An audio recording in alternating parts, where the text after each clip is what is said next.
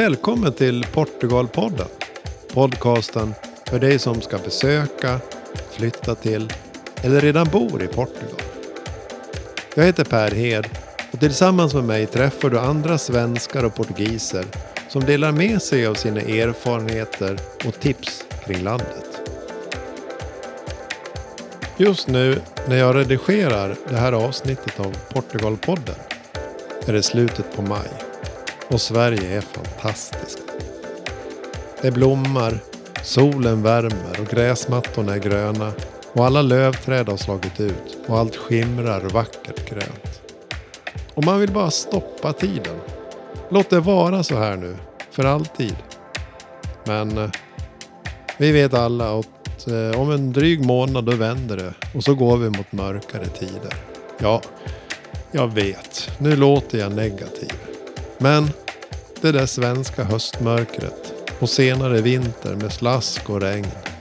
Isiga gator, kyla, mörker och i bästa fall snö. Det ogillar jag mer och mer för varje år. Och tanken slår mig och kanske dig också. Visst vore det underbart att för kort tid, ja, bara några dagar eller en vecka eller för alltid skaffa en bostad här i Portugal för att komma till ett varmare och ljusare land när mörkret och kylan är som värst. I ett senare avsnitt då hoppas jag kunna dyka ner i ämnet varför svenskar flyttar till Portugal. Och vad är det som gör att de stannar. Men, men det här avsnittet det handlar om att köpa bostad i Portugal. Och vi ska träffa Anna och Björn. Båda har bott länge i Portugal och Björn driver företaget Jakobsen Properties sedan 2015. Och där Anna arbetar som fastighetsmäklare. Häng med! Kul att vara här, Anna och Björn. Välkommen Eh, Per. Tack, tack. Välkommen. Jag är ju först nyfiken och vi, vi tar eh, Anna först. Men vem är Anna? Vem är Anna? Ehm, Anna har eh, bott i Portugal i dryga 18 år. Och flyttade hit på grund av, eller tack vare ska man väl säga, kärlek till landet. Eh, mina föräldrar skaffade sig ett hus nere på Algarvekusten för dryga 30 år sedan. Så jag har alltid varit i Portugal sedan jag var liten. Sen när jag kände att Stockholm var lite för litet för mig så blev ju Portugal ett väldigt naturligt val. Så. Tog mitt pick och pack och skulle plugga portugisiska i fyra månader. Det blev lite längre. Det blev 18 år. Det blev 18 år. Ja. Ett litet pitstop till, till eh, Stockholm blev det på vägen mellan 2010 och 2015. Ehm, då flyttade vi tillbaka till Stockholm, gjorde den resan, min man och jag. Ehm, båda döttrarna är födda i Stockholm. Men sen insåg vi att nej, det var inte för oss. Ehm, vi ville tillbaka till Lissabon. Och då var det så bra att när vi väl hade flyttat tillbaka hit så eh, såg jag att fastighetsbyrån sökte personal. Eh, och så tänkte jag så här, att vad fasen, det skulle kunna vara lite kul kanske. För just då så, så, så var jag hemma med, med en sex månaders. Eh, så tog jag kontakt, jag mejlade och fick svar morgonen efter. Vi tog ett möte och ja, På den vägen är på det. den vägen är det. Men Yes. hade du jobbat med någonting med fastigheter, hus och lägenheter tidigare? Uh-uh, inte alls. Jag, eh, man kan säga att jag var en Hemnet-knarkare. Jag har alltid älskat, jag har alltid älskat bostäder, alltid hållit på och kollat och gillar arkitektur, inredning, hela den biten. Ehm, men inte jobbat med det, så hade jag inte gjort. Så det var ju bara, men för mig var det som handen i handsken. Älskade det från första början. Kul. Mm. Och du då Björn? Ja, Är du ja, också en Hemnet-knarkare? absolut inte faktiskt.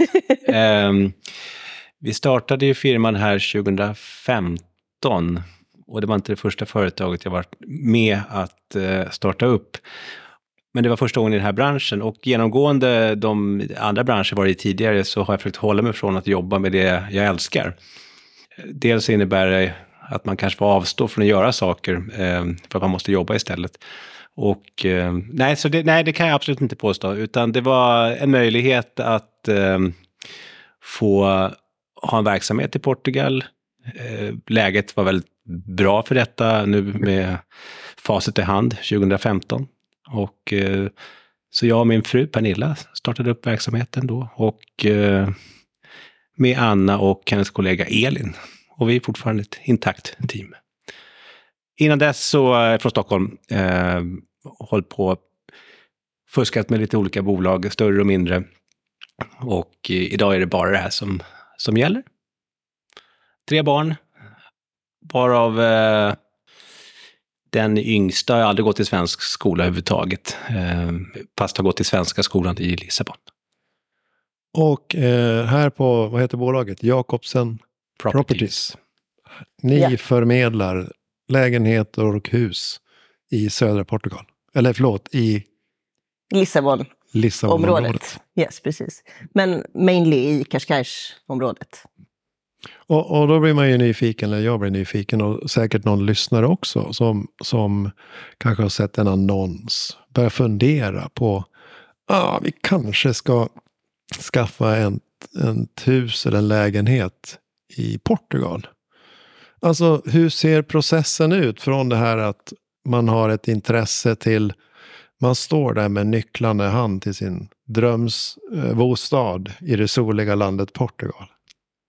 Yes. Um, ja, men det brukar börja så att kunden kontaktar oss, eh, talar om för oss vad de är på jakt efter.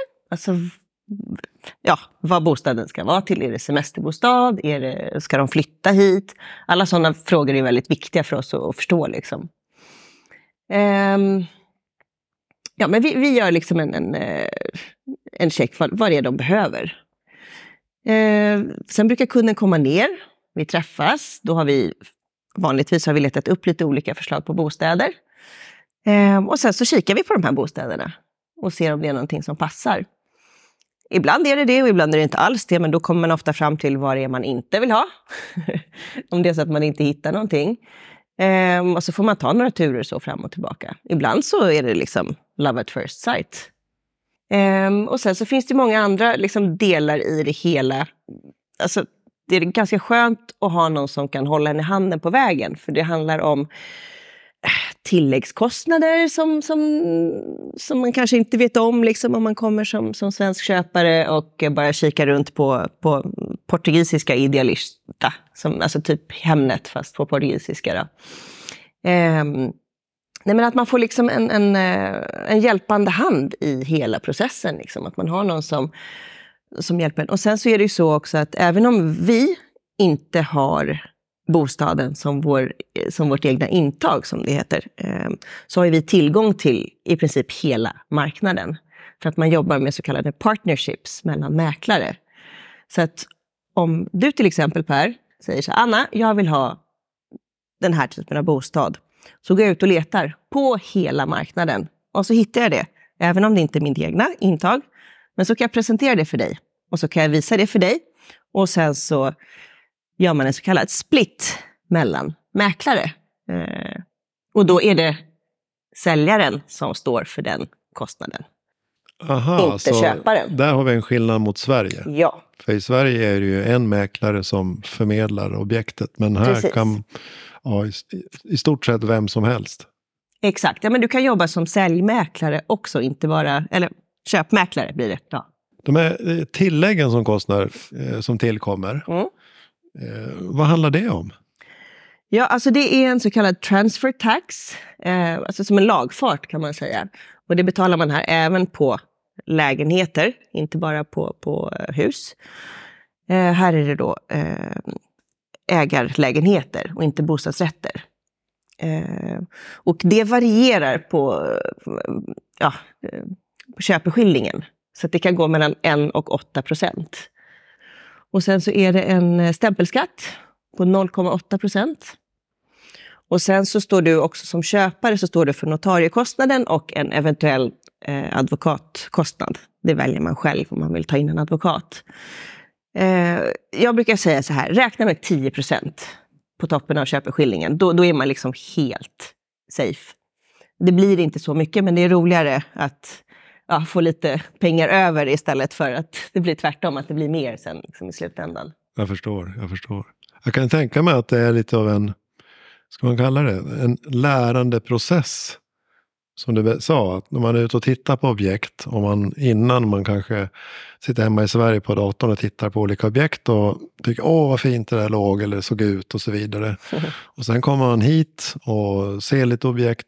Eh, och det var inte så, men man lär sig att bli en bättre kravställare. Absolut. Och sen i många fall så är det ju så också att och det skiljer sig väldigt mycket från, från, eh, från i Sverige och Portugal, att här så sätter man inte ut exakta adresser. Eh, och det har att göra med att du kan, ha, du kan använda dig av flera olika mäklare som säljare. Eh, så då vill inte mäklarna sätta ut adress, för då tänker de att andra mäklare kan gå dit och ja, skaffa sig den här listingen. Då. Det är lite, kallar det tjuv och rackarspel? Ja, alltså. lite High Chaparral. ja, och även att det kan vara så att eh, köpkunder, alltså konsumenter i sig, knackar på. Eh, och, och, en del tycker att det är ganska obehagligt när det knackar på människor som ber att få köpa deras hus. Eh, andra tycker att det är jättebra och kanske och, och få en kund direkt. Men, men, eh, nej, men så det, det, därför är det också väldigt svårt och det är frustrerande när man tittar på annonser här att det kan ju se hur fint ut som helst, men det spelar ju ingen roll om läget är fel. Nej. Så det, det, är läget som man får betala för? Ja, alltså så här, läget är det enda du inte kan ändra på. Liksom. Bostaden kan du alltid egentligen fixa till, men läget är väldigt svårt att, att ändra på. Hur, hur har marknaden utvecklats? Ni har ju jobbat här under många, många, många, många år. Är det, har det varit skillnader och var befinner vi oss nu? När vi startade verksamheten 2015 återigen, så eh, hade precis självförtroendet kommit tillbaka eh, bland portugiser själva i och med att de har kommit ur en, en ganska svår ekonomisk svacka. Och detta sammanföll också med att Eh, förtroendet för det här så kallade NHR-systemet, eh, alltså det som Portugal införde för att attrahera människor att flytta till Portugal, portugiser så som, som hade utflyttade men även utlänningar. Att tilliten till det systemet hade satt sig efter några år. Och eh, vad ska man säga, man nådde en eh, kritisk massa för hur till många kände till det, som hade, kände någon som kände någon och det blev en positiv spiral för Portugal. Så bostadsmarknaden, vi hade kunder som kom 15-16 som spontant sa, gud vad dyrt. Um, och uh, för förväntan kanske var att det skulle vara billigare än vad det var. Portugal har alltid haft, eller de senaste 20 åren, haft en ganska robust bostadsmarknad. Inte så mycket spekulation, så, utan det är mycket affärerna är kontantbaserade och så vidare. Så att de stod emot, till skillnad från Spanien, där förra krisen ganska bra, det gick ner med 10 procent. Och då kom då den här injektionen med utlänningar i kombination med självförtroendet och bankerna som kunde släppa till lite grann eh, lokalt här också. Vilket gör att om du till ett normalt då-pris eh, köpte en bostad 2016 och har vårdat den och lagt en rimlig peng på renovering så är det inte ovanligt att du har dubblat dina pengar idag om du skulle vilja sälja och kanske flytta till Sverige igen. Vilka är det som flyttar hit? Alltså just nu så tycker jag vi har sett ett, alltså typ som ett generationsskifte. Nu flyttar snarare pensionärerna tillbaka hem till Sverige. Nej, nej men liksom nu, nu, ehm, nu är det mycket, framförallt så är det barnbarn som, som eh, kallar hemma i Sverige, har jag märkt. På många av de kunderna som jag sålde till då för, säg, sex, sju år sedan. Um, nu flyttar de hem på grund av det. Uh, men inte alla ja, de flyttar hem men de vill ändå fortfarande ha någonting här för de har ju samtidigt skapat sig ett eh, socialt liv. Alltså de älskar Portugal. What is there not to love? Right? um, så då köper de någonting mindre. De, de säljer den större bostaden, eh, flyttar hem till Sverige men köper någonting mindre här.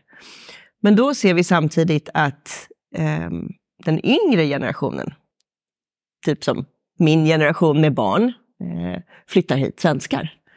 Ehm, Därför att det är ett jäkligt coolt ställe att bo på. Det är tryggt. Alltså klimatet, det, det ligger i ropet. Du kan ju liksom nu också jobba från i princip var som helst i världen, eh, som det ser ut nu för tiden. Ehm, ja, alltså, Portugal ligger i ropet, så är det ju bara.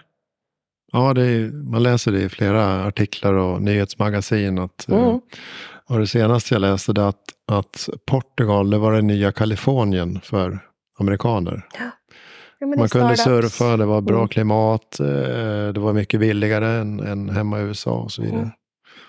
Ja, det ser vi just med amerikaner att eh, bara på, om du vill sluta jobba lite tidigare i, i livet i USA, eh, så upphör ju ofta din sjukförsäkring också som arbetsgivaren har stått för tidigare. Eh, och ska du då teckna som en normal hälsosam, eller en person som är 58 år och har normal hälsa så kan det i USA kosta 1500-2000 dollar i månaden för ett par. Medan här kostar motsvarande försäkring kanske 200 euro. Så redan där har vi fått en mycket bättre eh, marginal i sin, i sin pensions, pensionärsvardag. Eh, sen spelar det mycket till med, med säkerheten. I varje fall här kring Qashqai så är ju språk för dem inget problem, eller för svenskar som också är komfortabla med engelska. Så att det, det, det, det har blivit eh, ett ytterligare tecken på detta, det är ju också att antalet internationella privatskolor som poppat upp här har ökat med alltså, minst 1500 el- elevplatser de senaste tre åren. Vilket Ja. tyder på att det är ganska många barnfamiljer med god plånbok som har flyttat hit. Hur, eh, nu är ni fokuserade här på, ja, kallar det Lissabonområdet. Hur ser det ut i övriga delar av Portugal? Jag tänker, vi har väl Algarve och sen ja, Porto, är det så man tänker? Om man pratar fastigheter eller landet, norr och syd och det här är väl kanske mellan då? Ja, alltså precis. Det är, det är södra Portugal, men sen så ska man ju också tänka... Alltså, Alentejo-området har ju också poppat upp ordentligt. Ja, men typ som Comporta, det, det är ju crème de la crème. Så. Eh, och där är det mycket amerikaner och fransoser som, som eh, håller till.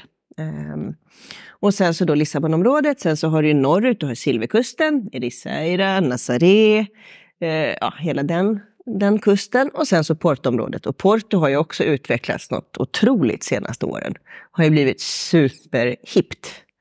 Men det är som sagt områden som vi inte, vi inte fokuserar så mycket på därför att det är väldigt, alltså, eller väldigt långt, men det är långt. Och det, för oss är det viktigt att vi ja, är, det så man jobbar som mäklare? Man, man håller sig till sitt område? Ja, till största del. Alltså ibland så kan det ju hända att vi har kunder som säger, ah, men Anna, nu är det så att nu, jag vill verkligen köpa en bostad, säg uppe i norra Portugal, eller ja. Och då, själv, då hjälper jag till med det. Men det är inte så att vi får in bostäder som vi har som våra egna listings i de områdena, utan då, som jag sa tidigare, då, då har ju vi tillgång däremot till andra mäklares listings som vi kan då visa för våra kunder.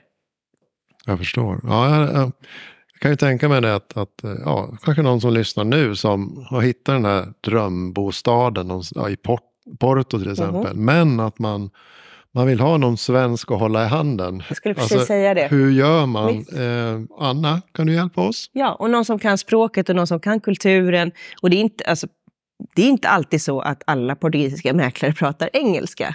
Det ska man ha klart för sig faktiskt. Det är lite konstigt, men, men så är det.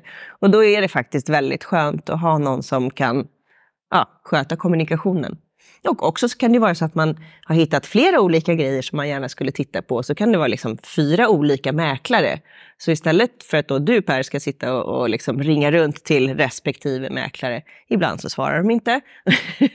Nej, men då sköter jag den delen. Liksom. Att då, då bokar jag in visningarna med respektive mäklarna och du håller mig i handen och så säger jag, nu kör vi. Perfekt. Ja, det är ju bra att veta. Annars blir det ett otroligt jobb för Ja, mig men som potentiell Men kund. det är ju mitt jobb. Och språkbarriären, för språket är svårt. Tycker jag. Ja. Vad säger du Björn?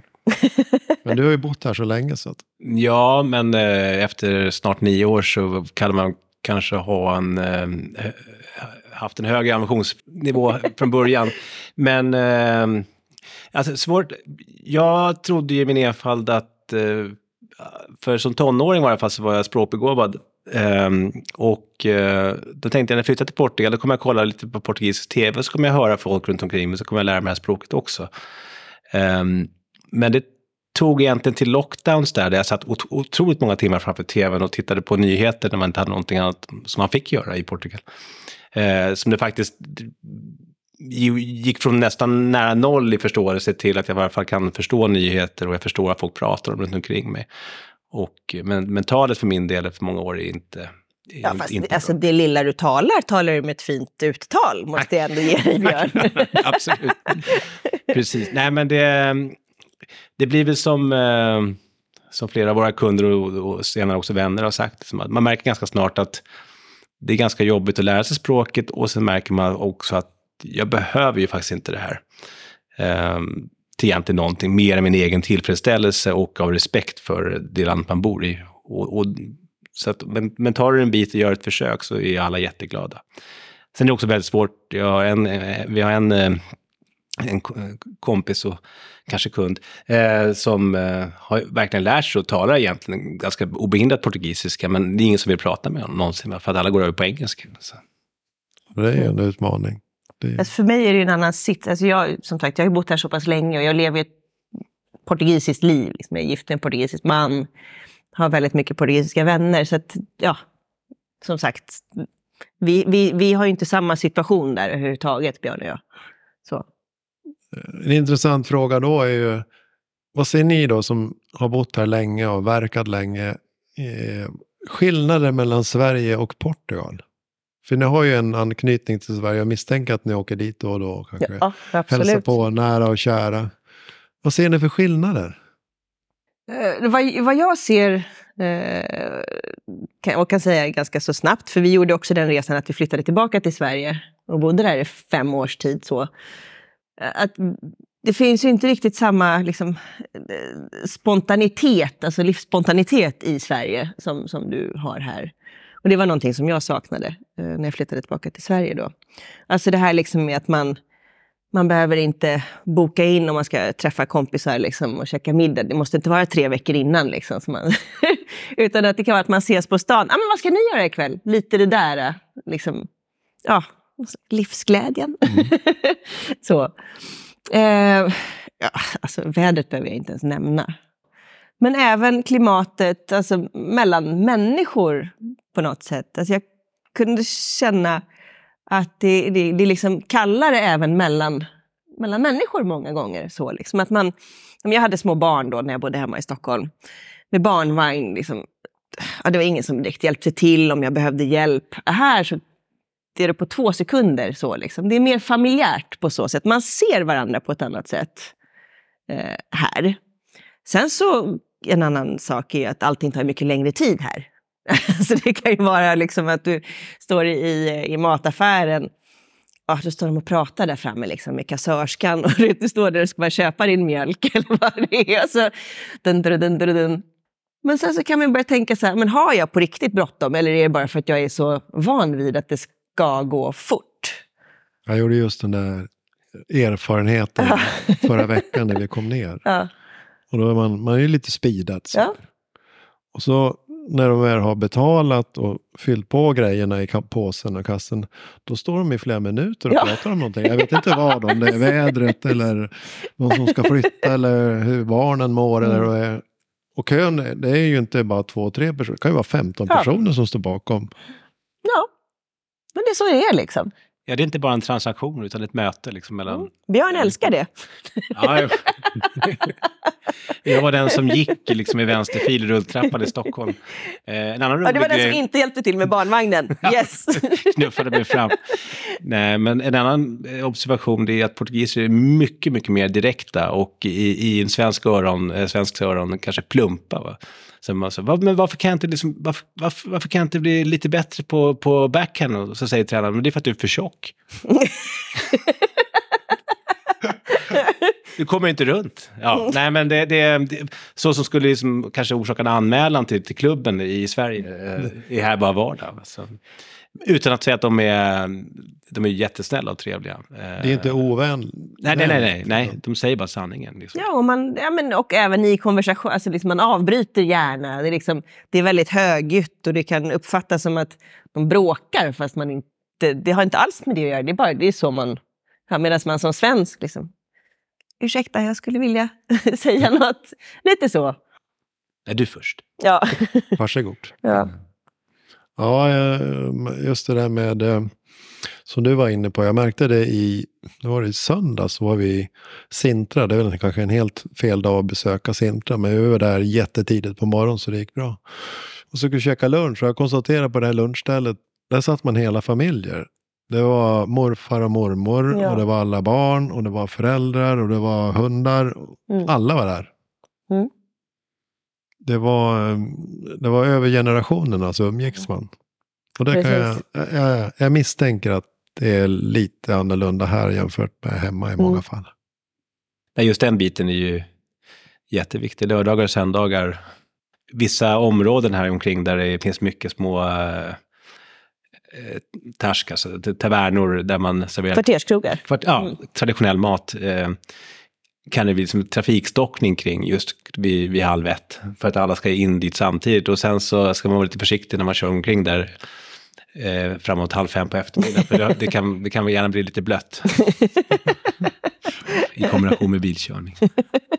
Det goda röda, eller det, det goda vinet från Portugal. Det goda karaffvinet från tavernan. Ja. Om vi har nu en lyssnare som sitter där hemma och ja, det här ska jag gå vidare med. Jag ska börja titta på lägenhet eller hus i, i eh, Portugal och Lissabonområdet. Vad har ni för goda råd att ge den här personen? Ja, ehm, då tycker jag så här att det är faktiskt ganska roligt att börja kika lite på Idealista. Eh, den här eh, hemsidan då som eh, man kan Portal. kolla på olika, vad sa du? Ja, men portal. Ja, men portal, ja, men precis, som, som, som Hemnet fast på portugisiska. Bara för att börja eh, kika lite vad som finns. Sen så ska man vara med, medveten om att standarden på bostadsannonserna, eh, bilder, lite så, det, det går ju inte riktigt att jämföra. Men, men, men jag tycker ändå att det är kul att börja kika lite. Och också för att bli lite medveten om priser.